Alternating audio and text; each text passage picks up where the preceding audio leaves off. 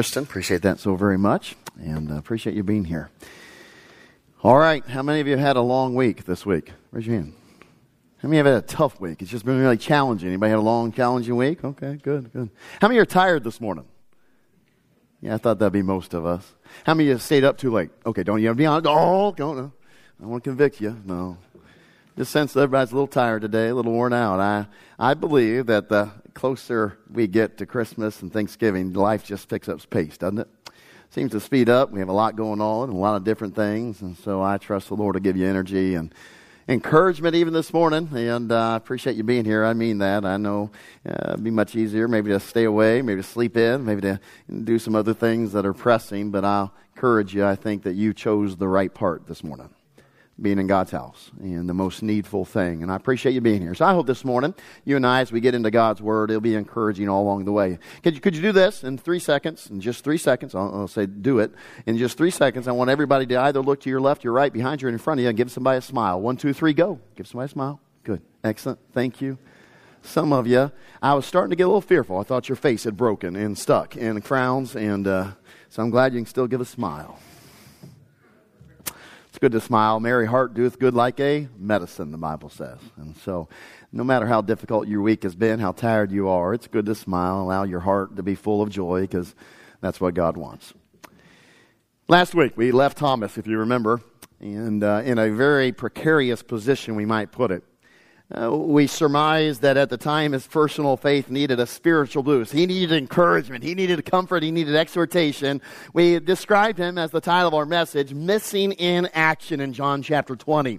And so he was, and we'll be there in a little while here. We said maybe he's wandering the streets of Jerusalem, his, his head bowed, he's, he's just uh, glum, he's sorrowful, he's discouraged. Maybe he's at home, he's wallowing in his despair, and, and boy, he is just, he's not where he could be to get the encouragement. He is, as we described it, he's hopeless. He's hopeless.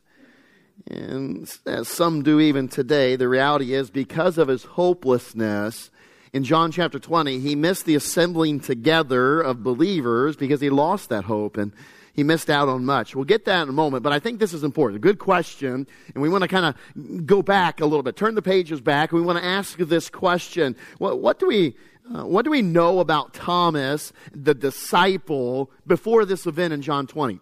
In other words, what is his mindset like? What, what led to his actions and reactions, his hopelessness in John 20, besides just what had happened in Christ's death and, and, and burial and things? Well, what was his mindset going in? What was his attitude? How, how was he approaching life before this? and we think about Thomas, there's not a lot written in the scriptures about Thomas. In fact, outside of the list of the disciples that have his name, there's only about a handful of references to Thomas, if that. Uh, just a, a, a few uh, that we see mentioning him. And yet, we can look at a couple and see what is happening in his heart. May I put it this way? What is his mindset heading in? What was his mindset that aided or helped him to be hopeless in John chapter 20. Well, we go back a few passages and we go back to John chapter 11. So would you turn with me there? John chapter 11. John chapter 11. Let's see one of these instances with Thomas that'll kind of um, clue us in here. Okay? Find John chapter 11. Let me give you a little background. John chapter 10 tells us that Jesus Christ had just gone through in a very intense interaction in Jerusalem, uh, in the temple partly and so forth. Okay? John chapter 10 informs us that Christ uh, had been in Jerusalem and uh, he had uh, interacted with the Jews, the religious leaders of that day, the, uh, the, the priests, or more importantly, the Pharisees and the Sadducees and others. And in that, he had given a scathing rebuke. He had instructed and taught the people and such. And in that, you know what he had said at the end of chapter 10 or near the end? He made the, a, a very blasphemous statement in the eyes of those Jewish leaders. He said, I and the Father are one. Now, boy, that set them on edge. That was the wrong thing to say to them. Okay, that that was that was that just got them going immediately. And what's interesting, if we were to look back there, you would you would see verse thirty-one, and guess what it says? The Jews picked up stones, and I like this again to stone him. They picked up stones again to stone him. Why does it say again? Well, back in chapter 8, same thing had happened. In fact, he was in the temple there too. And uh, they had picked up stones to stone him. And in that passage, it is recorded that he kind of slipped through their midst, that he passed through their midst. So, here in John chapter 10, it was the second installment of the Jewish leaders' uh, persecution of Jesus Christ, their attempt to kill him, their attempt to take his life. And certainly they probably would have lumped some of the disciples in that too. And so, Jerusalem, let's understand it, Jerusalem and the surrounding area was a very dangerous area for Jesus and the disciples as we get into John chapter 11. So in John chapter 11, we know what happens. Jesus Christ gets word, and word is sent from Mary and Martha that Lazarus, their brother, is sick. He is not doing well, and we can imagine that he is sick unto death. It, it's serious. It isn't a common cold. It isn't uh, just a, a, stomach flu. It's, no, no, he is sick and likely unto death in their minds. And so they, they send word to Jesus. They, uh, they get a note to him and, and uh, uh tell him, hey, Lazarus is sick. And Jesus Christ, uh, interestingly, here in John chapter 11, we're told that he waits two more days. He abode in that place two days, and then at the end of those two days, he declares to the disciples, we need to go there. In fact, he says we need to go into Judea. One problem, in fact, one big problem Lazarus and Mary and Martha live in a place called Bethany, just on the outskirts of Jerusalem. And immediately the disciples are like, whoa, whoa, whoa, Jesus, uh, do you not just remember what happened? Do you not remember them picking up the stones? They're going to stone you. That is the last place we want to go. Like a Michigan State fan wearing Michigan State gear going to the big house, right? In Michigan. Yeah, I want to go there. You don't want to go back there. They're going to treat you terribly. In fact, they wanted to kill you the last time. That's literally their warning. In fact, um, look at verse number 8, if you will. Let's look at the passage here, John chapter 11. Notice what it says. His disciples say unto him, verse 7, let us go into Judea again, is what Christ said. Verse 8, his disciples say unto him, Master, the Jews of late, in other words, just, just a few days ago, the Jews of late sought to stone thee. And you're going back there? Goest thou thither again? You're, you're going back there? You want, to, you want us to head back to that place? In the verses that follow, he tells them Lazarus is asleep, and they're like, man, that's great. You know, people need when they're, they're sick, they need sleep. And he just kind of shakes his head, you don't understand. He is asleep. In fact, remember, he waited two days. He declares, We're going to Judea. They say, We ought not to go back there. They want to stone you. Jesus Christ says, Lazarus is asleep. They say, That's good for his health. Jesus Christ, no, No, no, no. He is dead. He's dead. He died. The sickness took him. And then he goes on to explain in that that we are going back. Verse 15, he says, We're going. We're going there. Okay? So, there, as they get it, nevertheless, let us go unto him, he says in the end of verse 15. Okay? So here's where we're introduced to Thomas. Thomas speaks up. Now, this is what I find interesting to say. Okay, why is Thomas speaking up? Who's the disciple that typically speaks up? Peter, right? Yeah, typically it seems like it's Peter. Huh? Though you can make an argument at times, different times, different ones, James and others. But Peter seems the one to always speak up, right? Well, here he doesn't. Thomas is the one that speaks up. So it begs the question, if we don't hear much from Thomas, and there's a couple instances that Thomas speaks up, it would do us well to say, well, why does Thomas speak up? What is it about Thomas that causes him, motivates him, moves him to say something to Jesus Christ? Because he's not normally a talker. Some of us are talkers. We'll talk, we'll say anything, and so forth. Okay? Thomas wasn't like that.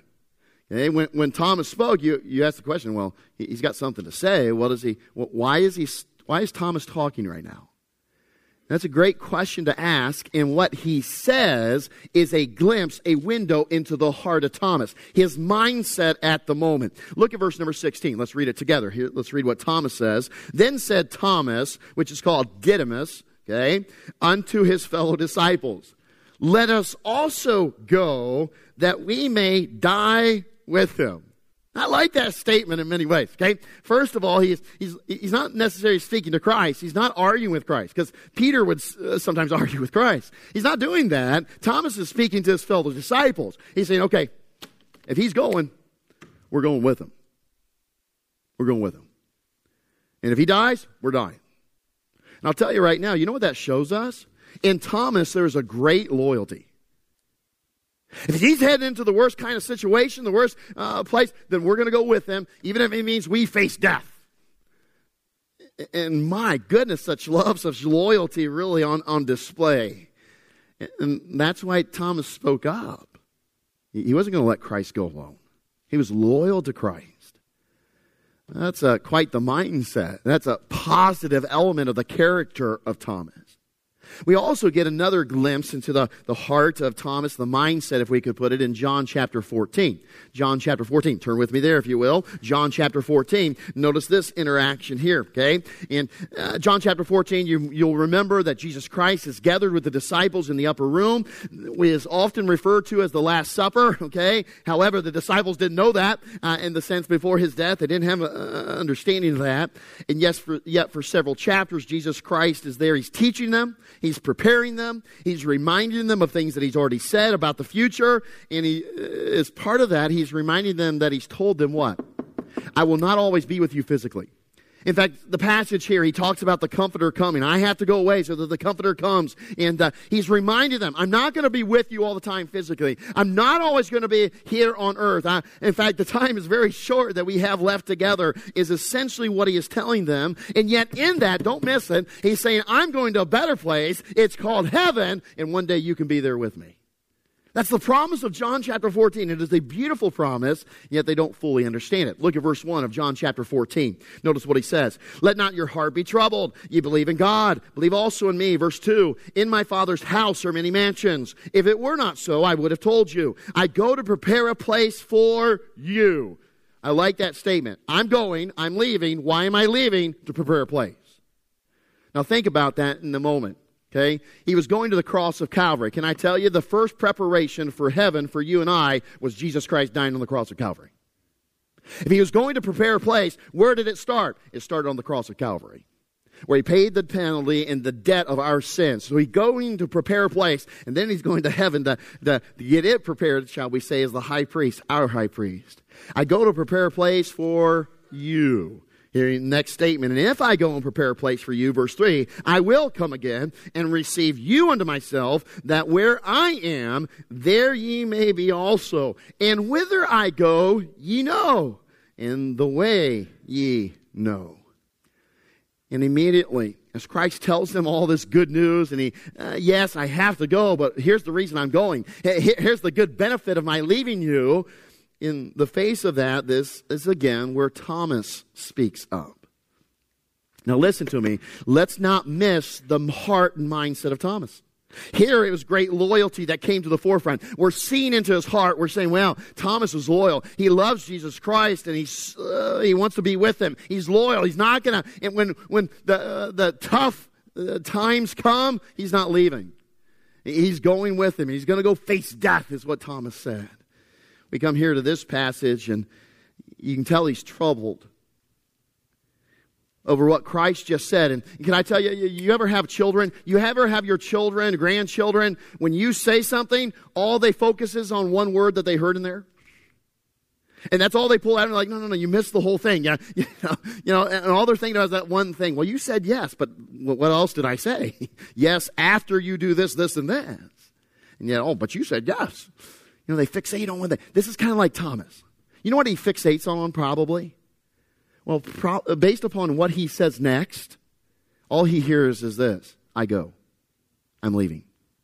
I go. I'm leaving. Physically, I'm leaving you.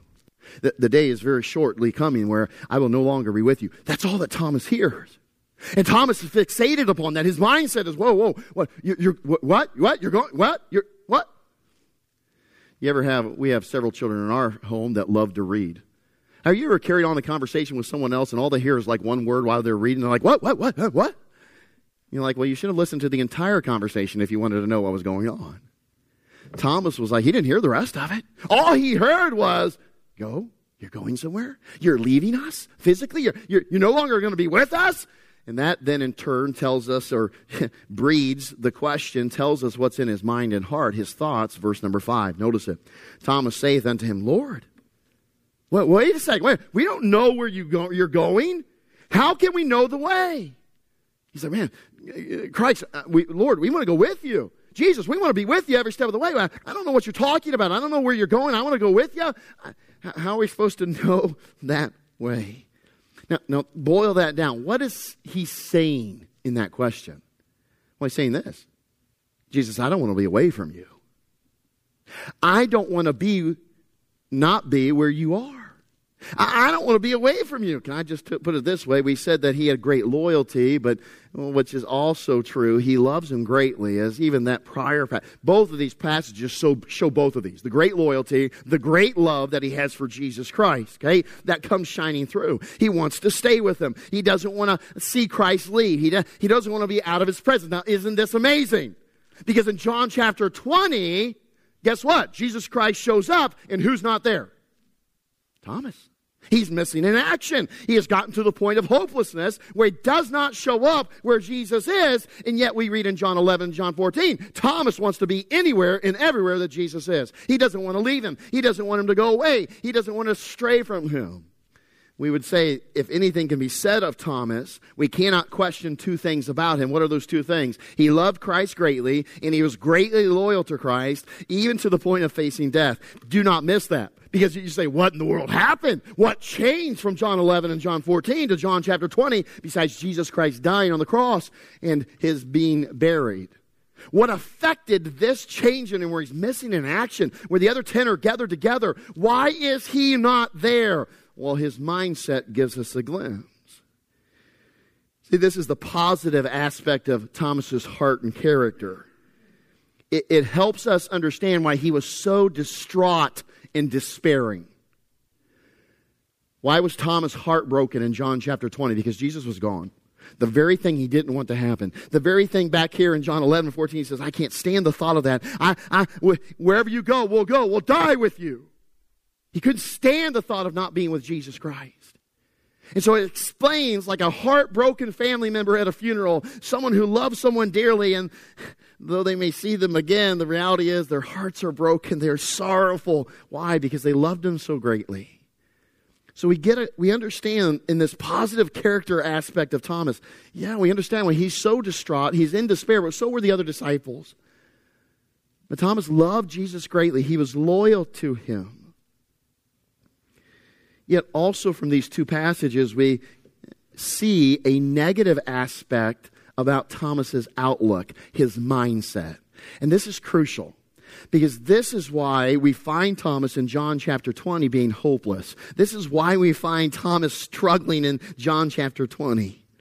What do we see? Well, we think back over those two questions of Thomas or statement, one statement, one question, where he says, okay, you know, let's go, we'll go with him, we'll go die.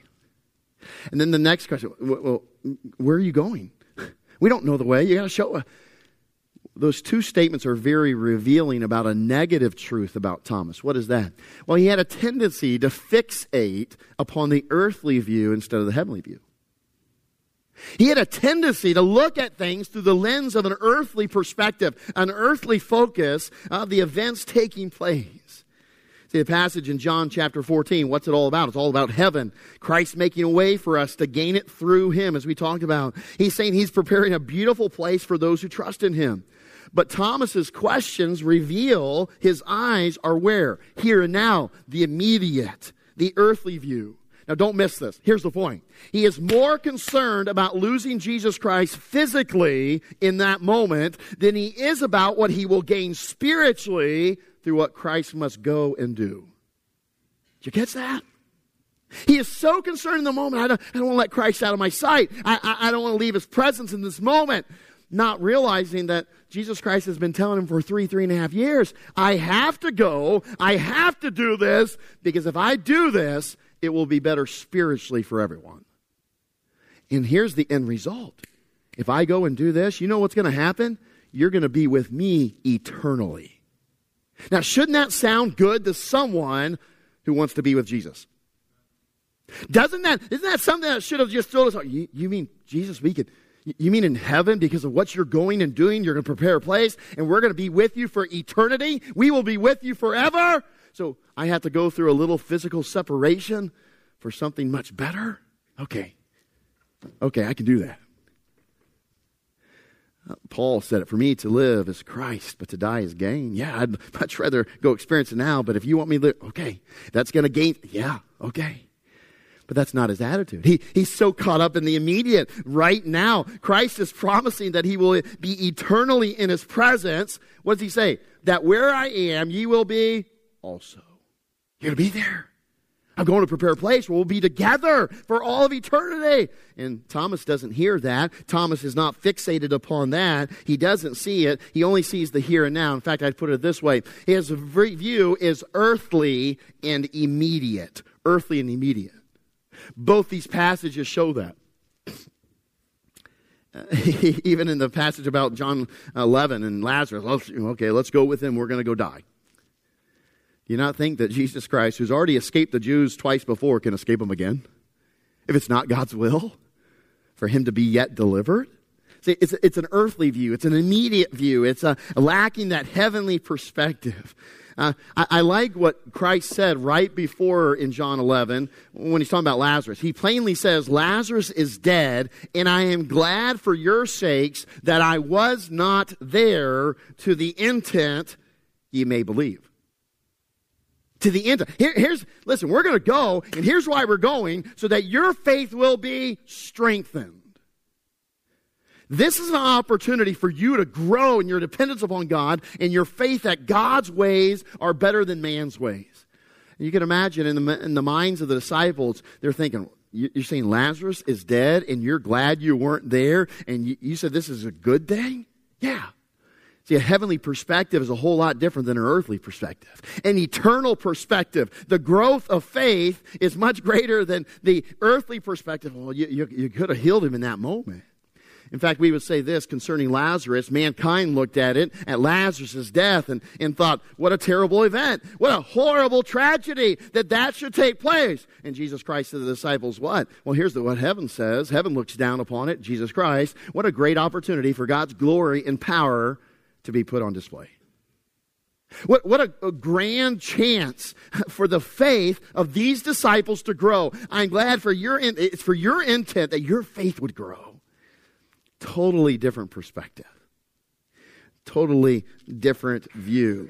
One is earthly and immediate in its focus. The other is heavenly and eternal in its focus. Now, which should we have? What should Thomas have had in both of those passages leading up to John 20? Well, the Bible is pretty clear, and Paul tells us in Colossians chapter 3, verse 1, if ye then be risen with Christ, seek those things which are above have a heavenly mindset. Have a heavenly, eternal view perspective. Let me put it this way, and I always I love when we can summarize something with an easy statement to remember right in our Bibles. Here it is. Okay, uh, see things with heavenly vision and seek things with heavenly value.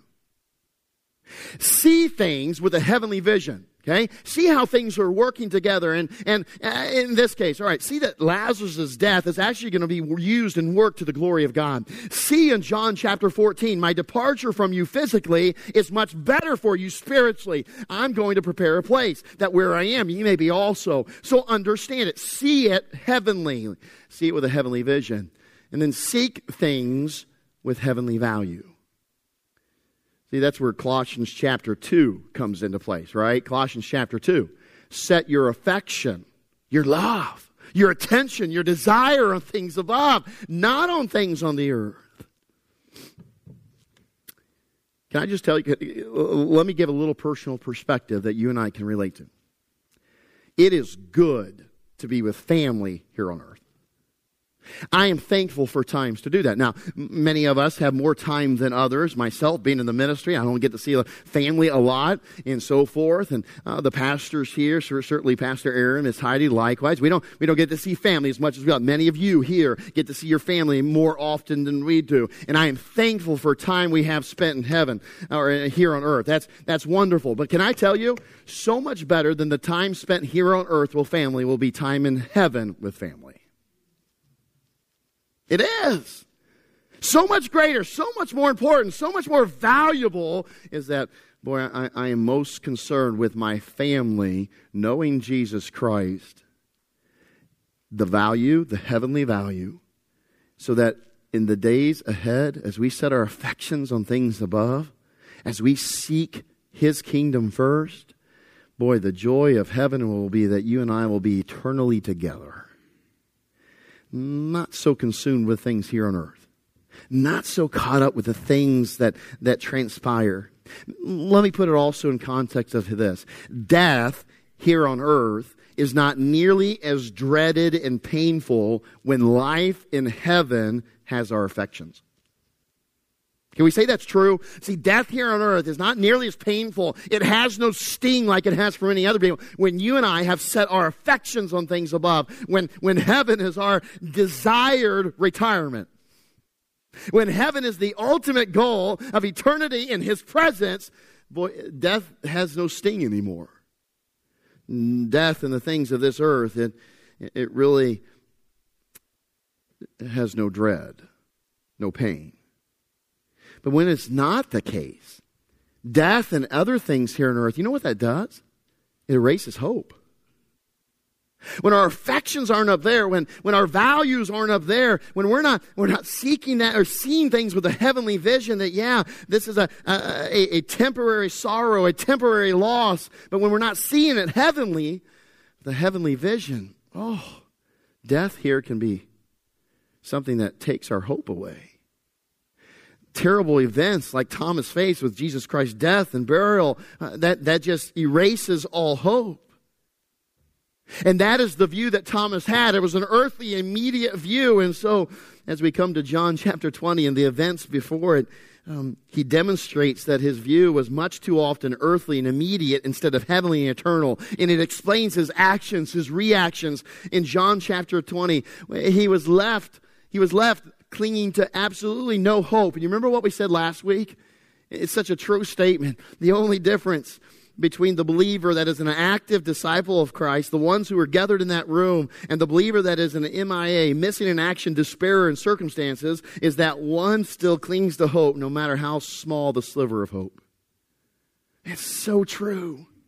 And that is Thomas. Thomas has lost all hope. He has let go. There's nothing he's hanging on to. His constant earthly focus caused him to lose all hope, as we said last week. We also said that he had showed us a great truth. A heart empty of hope often causes one to dismiss powerful hope giving truths. Remember the ladies came? We saw him. Jesus Christ is alive. In fact, he gave us a message for you, Thomas. He says he wants to meet you and all the other disciples. Go into God. He'll be there. He's, he's going to show up. Now, listen to me. The Thomas of John chapter 11, of John chapter 14, if his focus was heavenly and eternal, can I tell you, he would have been the first one in that room. He would have been the first one. But he lost hope because his focus was earthly and immediate. And so when Jesus actually shows up, where's Thomas? Anybody see Thomas? Why isn't Thomas here? Man, Thomas loved Jesus. Thomas was, I can't believe Thomas. Can you believe Thomas? What, what happened to Thomas? Tell you what happened. He lost hope. Why did he lose hope? Because his focus and perspective was earthly and immediate instead of eternal and heavenly. Here is where we find him.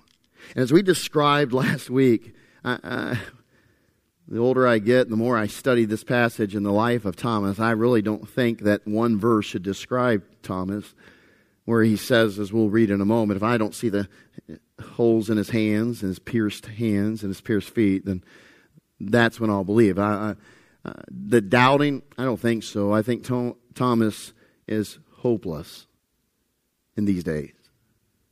Yes, it caused him to doubt, no doubt. Hopeless. When you lose hope, you it certainly gives way to thought, uh, thoughts of doubt and such. But he was hopeless everything had collapsed. There wasn't a star in his sky. There's not a horizon in his life when, which he hoped there would be a new dawn, as we said last week. And so there he was, where we left him. He was the neediest of them all, and yet he was not there when Jesus came. And so now we go back to John chapter 20. Join me there, John chapter 20, if you will.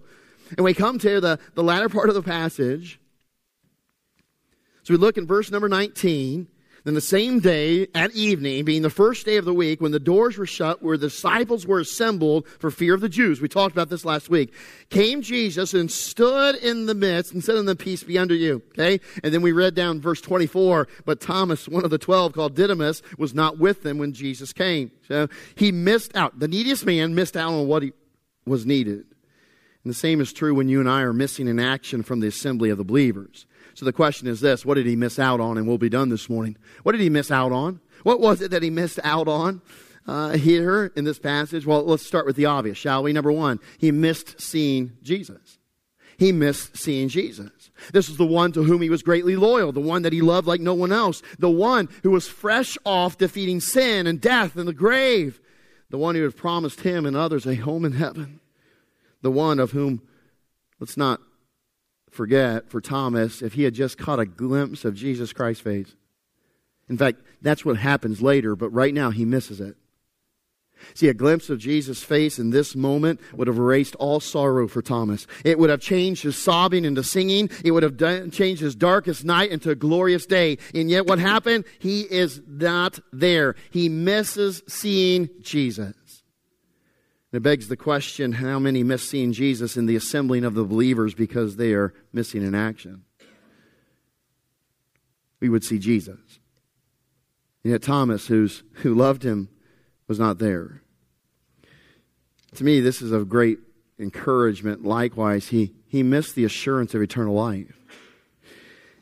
Christ and his resurrection is what makes the promise of our own resurrection, our own eternal life, sure. He enables us to face death and grave without fear and, and with the hope of waking in heaven. It is because He is alive today that Christ lives. He is risen, why you and I have hope of heaven to have seen Christ die on the cross and then to see him alive evermore would strengthen in Thomas's heart, as it did the other disciples, the promise that because he lives, we shall live also. This is why Christ showed the other disciples. You remember what he did? We could read it there in, in, in the verse. In, in verse 20 tells us. You know what he did? Hey, come here. Hey, John, come here. Nathaniel, come here, buddy. I want you guys to see something He holds out his hands. He shows them his pierced hands and his pierced feet. This isn't just Thomas, he shows the other disciples. Sometimes we say, well, Thomas said, if I listen, hey, long before Thomas said, well, I need to see the holes in his hands, long before that, what did Jesus Christ do? He showed the disciples. He says, come here, come here, let's see this. Look, look. Why would he do that? Because he wanted to know, I died, but I am alive. I'm risen. I am the same you saw on that cross, the one who died for the sins of the world. I am alive. And my friend, you know what that means for you and I today? If Jesus lives, we too can live. We have life in him. And there was great assurance as they gathered around and like, wow, everything he said is true. He promised the resurrection. He promised that we would have life eternal. If he can defeat sin and death and the grave, then we too can defeat sin and death in the grave through Jesus Christ. There's great hope. And guess what? Thomas is missing out on it. He's not there. Oh, we also know he missed out on what? Great joy. Look at verse 20. Verse 20 of chapter 20. Notice it. And when he had so said, he showed unto them his hands and his side. Then were the disciples glad. they were joyous. They were glad when what? When they saw the Lord. We've seen the Lord. Oh, I love this part of it. They were overjoyed. I, I can just imagine they were delirious with joy. We know several of the, the, disciples were probably somewhat emotional. You can imagine them crying and just hugging each other, hugging Christ. And they were so excited, so joyful. Could you imagine? Now, here's what's amazing to me. Could you imagine the change in the disciples from before that meeting with Jesus to verse 25 when they come and talk to Thomas? Could you imagine the change they would have seen in those disciples that Thomas would have?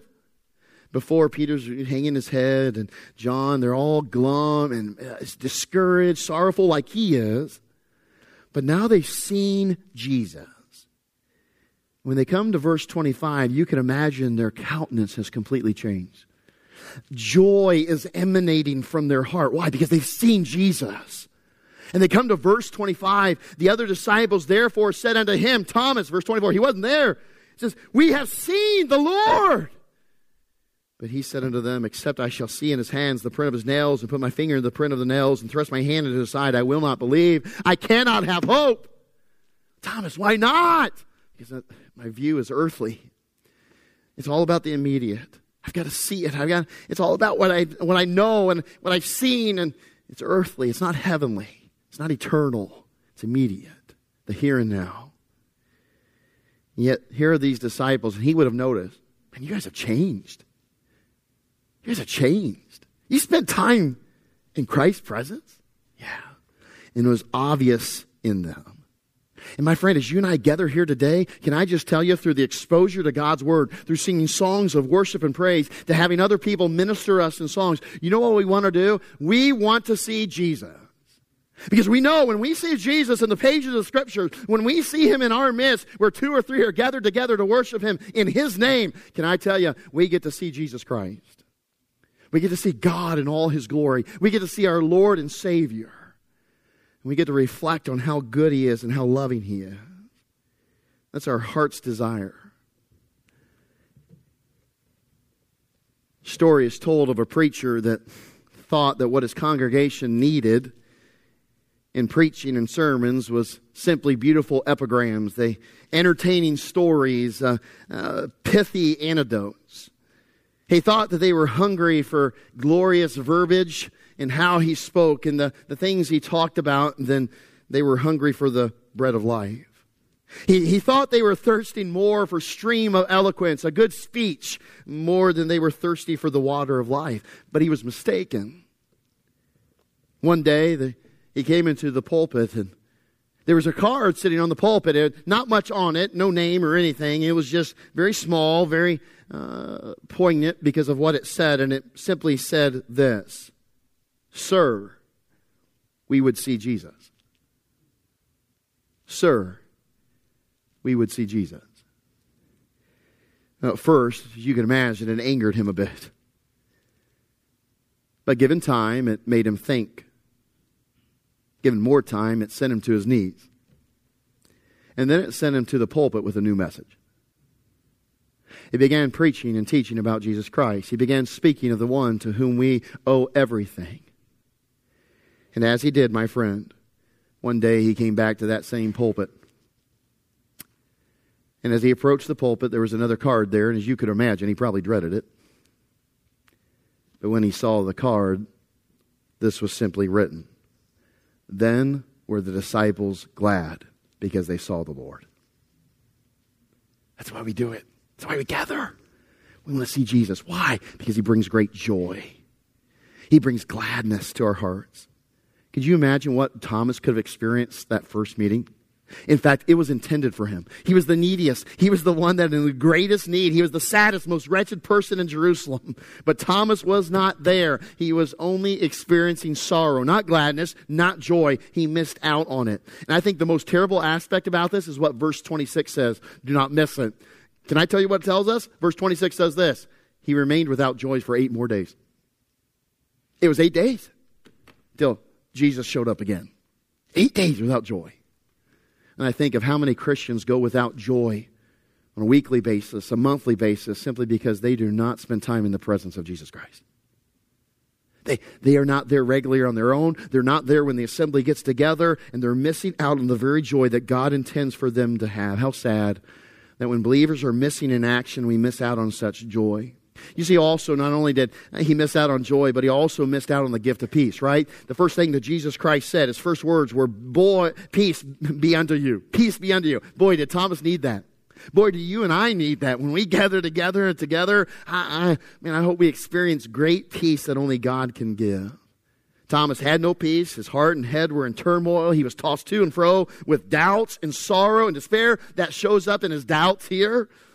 But he missed out on it because verse 24 says he was not with them when Jesus came. Here's another aspect about the passage. You know what else he missed out on? Number five. Okay. He missed Christ recommissioning the disciples. He missed Christ recommissioning them. See, at this point, their great cause and program uh, they had been a part of it seemed to come crashing down. It was an abrupt end, never to be revived. They were so discouraged, they thought it was so over that Peter and others went back to what? Fishing.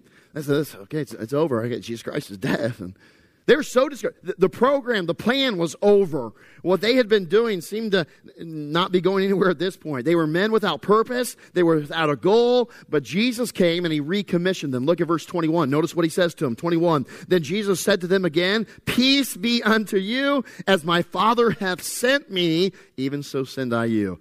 All right, here's the next chapter in your life. Here's the plan I have for you this week. Here's the plan I have for you this year, this month, the rest of your life. Here's the next chapter of your life. Here's the calling. He's calling them to go conquer the world spiritually, There's a new purpose, there's a new goal, there's a new energy, there's optimism for the task at hand. But Thomas was not there to experience the blessing of it. What a loss. He needed the recommissioning. He needed that pep talk. He needed to come into the presence of God and hear his Savior, see his Savior. He was not there. And can I tell you, it's never as good secondhand. Amen. It's never as good secondhand. Hey, we learned this at church today. We, uh, we gained this. Boy, uh, man, you need to learn it for yourselves, being God's Word, assembled together. Oh, Thomas missed out. There's much to be missed when one is missing an action from the assembly. Now, listen to me. Let's apply that to you and I. Don't deceive yourselves, friends. Here's great news. As the saints of God gather together today, uh, in this time, Jesus still manifests himself. He's still there speaking. He's still there offering peace. He's still there uh, giving encouragement and exhortation, giving calling, calling people. He's still at it. He still shows up. And in seeing him, there comes to you and I a renewed assurance of our own eternal life. Can I tell you, when I'm reminded in Scripture that Jesus Christ is alive, I'm assured in my own eternal salvation. There is renewed joy and strength and peace. My friend, tomorrow you and I need joy and peace as we go out into this world. When you and I gather together and we see Jesus, our hearts ought to be filled with joy. We ought to have a peace that passes understanding that this world cannot offer. And there is a new sense of the purpose and calling of life. You and I—we've got a great calling upon us. Now we got new energy when we come and we study God's Word, and boy, we're around the family of God, and now we can go out and fulfill the purpose that He's given us. And seeing him, we are strengthened for the battle and the conquest ahead each and every week. But if we have missed him, whatever else we have gained, whatever else we have accomplished instead, we've missed out on that which is worthwhile. There's one thing that we are absolutely sure the Bible is crystal clear on. If I have Jesus, don't miss it. If I am in his presence, if I have Jesus, if his presence is a joyful reality in my heart, nothing else matters. That is a heavenly eternal view of life. It does not matter what this world does to me. It does not matter how much the devil dogs my steps. It does not matter if I can experience the presence of Jesus Christ and gain the joy and the peace and the comfort and the assurance of my salvation that comes from it.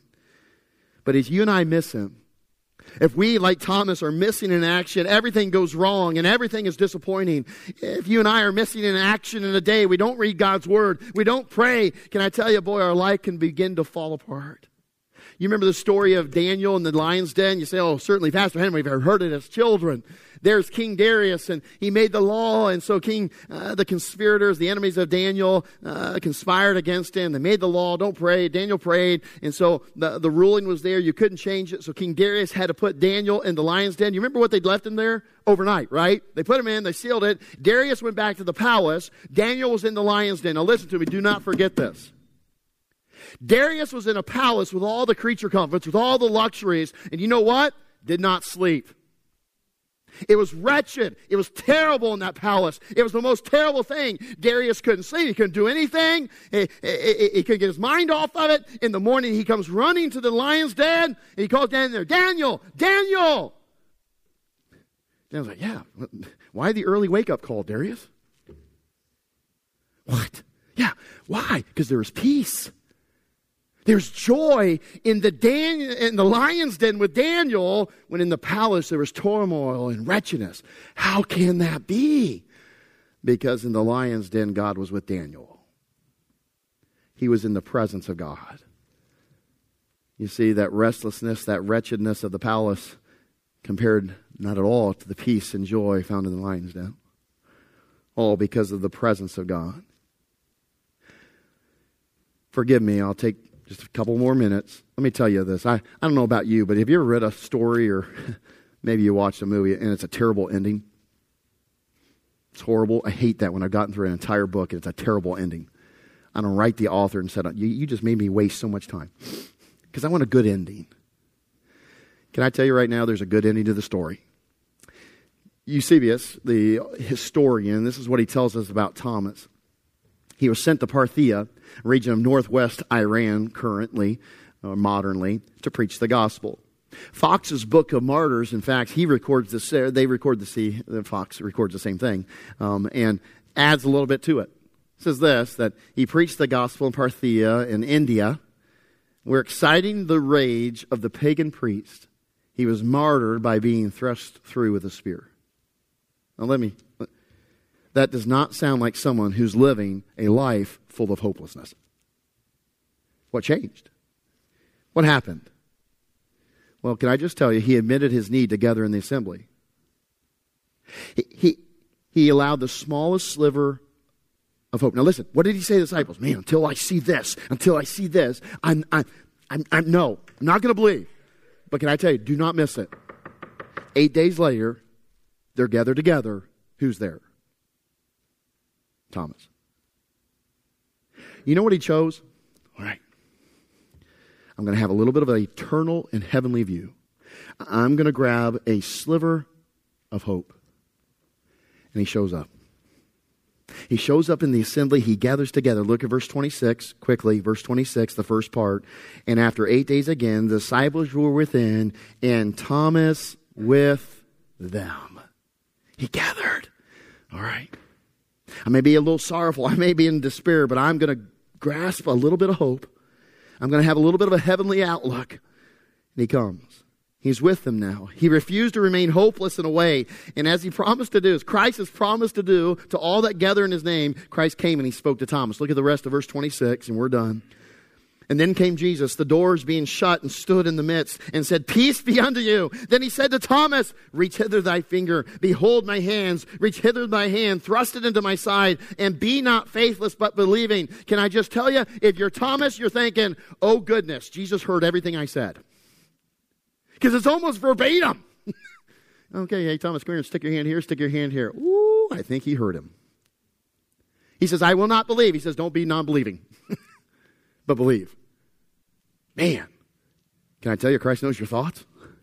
He knows your words. So Thomas comes, Jesus Christ speaks to him. Now listen to me. In that moment, when he catches a glimpse of Jesus Christ, when Jesus Christ talks to Thomas, joy, gladness, peace, assurance of eternal life, great hope erupts in Thomas. There's an immediate change. You can imagine, and certainly in his countenance, but also in the heart of Thomas. He now has a renewed purpose in life, a renewed love for Christ, and of greater importance. His eyes are open to a heavenly view and eternal perspective. Look at verse 28. Notice what he says. And Thomas answered unto him, My Lord and my God. You know what God is? God is eternal. You know what he just said? Thomas said, You are not only my Savior, you're not only my Lord, but you are my God because you are eternal. You are the God of all things. And now I have a heavenly perspective. Now I'm going forward. Now I have hope. And as he clung to what he had, hope is restored, strengthened, and now he's ready to go forward. What a joy it is when one missing in action returns and is restored to the assembly. Can I tell you what a joyous occasion that would have been in that room? And those 11 disciples, Jesus Christ, whoever was gathered, rejoice in that. Can I just encourage you this morning? Don't be missing an action, Christian, ever again. Whether it's the gathering of the assembly or your time with Christ and God and His Word, don't be missing an action. You miss out on so much that God has planned. Make sure you have a heavenly eternal vision, not an earthly immediate perspective. Don't lose hope because your vision is wrong. Let me just put it this way as we head in this invitation, I'd encourage you to do three things. If we'd all would pray these things, if we'd all make this a matter of prayer, even in this invitation, God will do a wondrous work in our midst. Number one, ask God today to help us see things with heavenly vision and seek things of heavenly value. Father, would you help me today? I don't want to lose hope because I've lost a heavenly vision. I don't want to lose hope because I'm not seeking he- things of heavenly value but earthly value. Lord, I don't want that in my life. Would you show it to me where I'm wrong, where my vision's wrong, where my valuation is wrong? Show it to me. Reveal it. Help me to get it back to where it needs to be. Number two, as we do that, then let's ask God to give us great hope for every day. Father, help me to wake up today full of hope because I serve the King of Kings and the Lord of Lords. You are my Lord and my God. I can face today because I'm clinging to hope.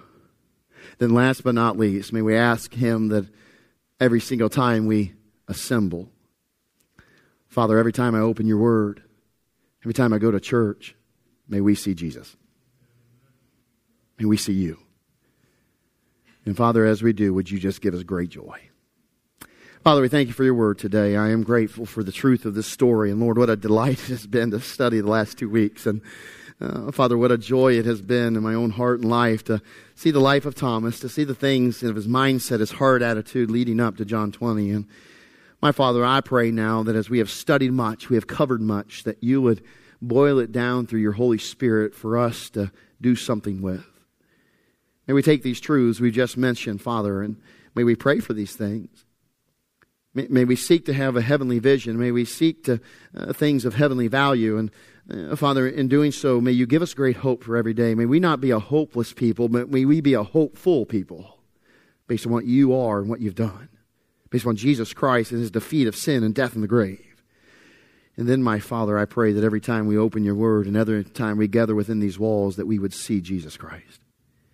Through the window of your word, through the times of worship and praise and song, may we see you, even in the countenance of one another. May we see Jesus. And Father, may we never be missing in action. Would you help us to be faithful, even as you, our God, are always faithful to us? My Father, bless in this invitation. Would you work and would you hear our prayers and would you answer and would you do a great work in our midst, in our lives, in our families, in our church? We'll give you the glory for it.